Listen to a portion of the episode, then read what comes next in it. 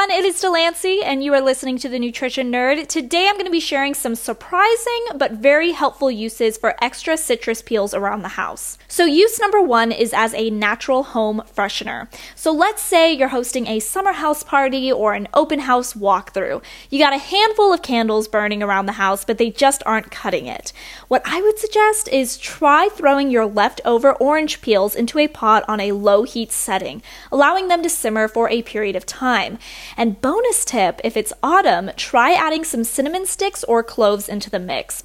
And of course, just always keep an eye on the pot while simmering. I promise your house is going to smell amazing. Use number two is as a home cleaner. Now, a vinegar water solution is a well known DIY home cleaner option, but I think a lot of people are turned off by it due to the powerful vinegary smell.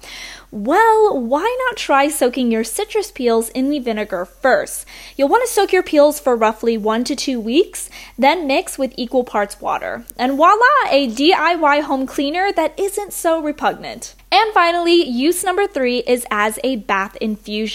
Ooh, now bath bombs are all the rage these days, but sometimes we don't have the time or money to go out and buy some. So try this instead. Elevate your next home spa session by throwing in some fresh citrus peels into the hot water.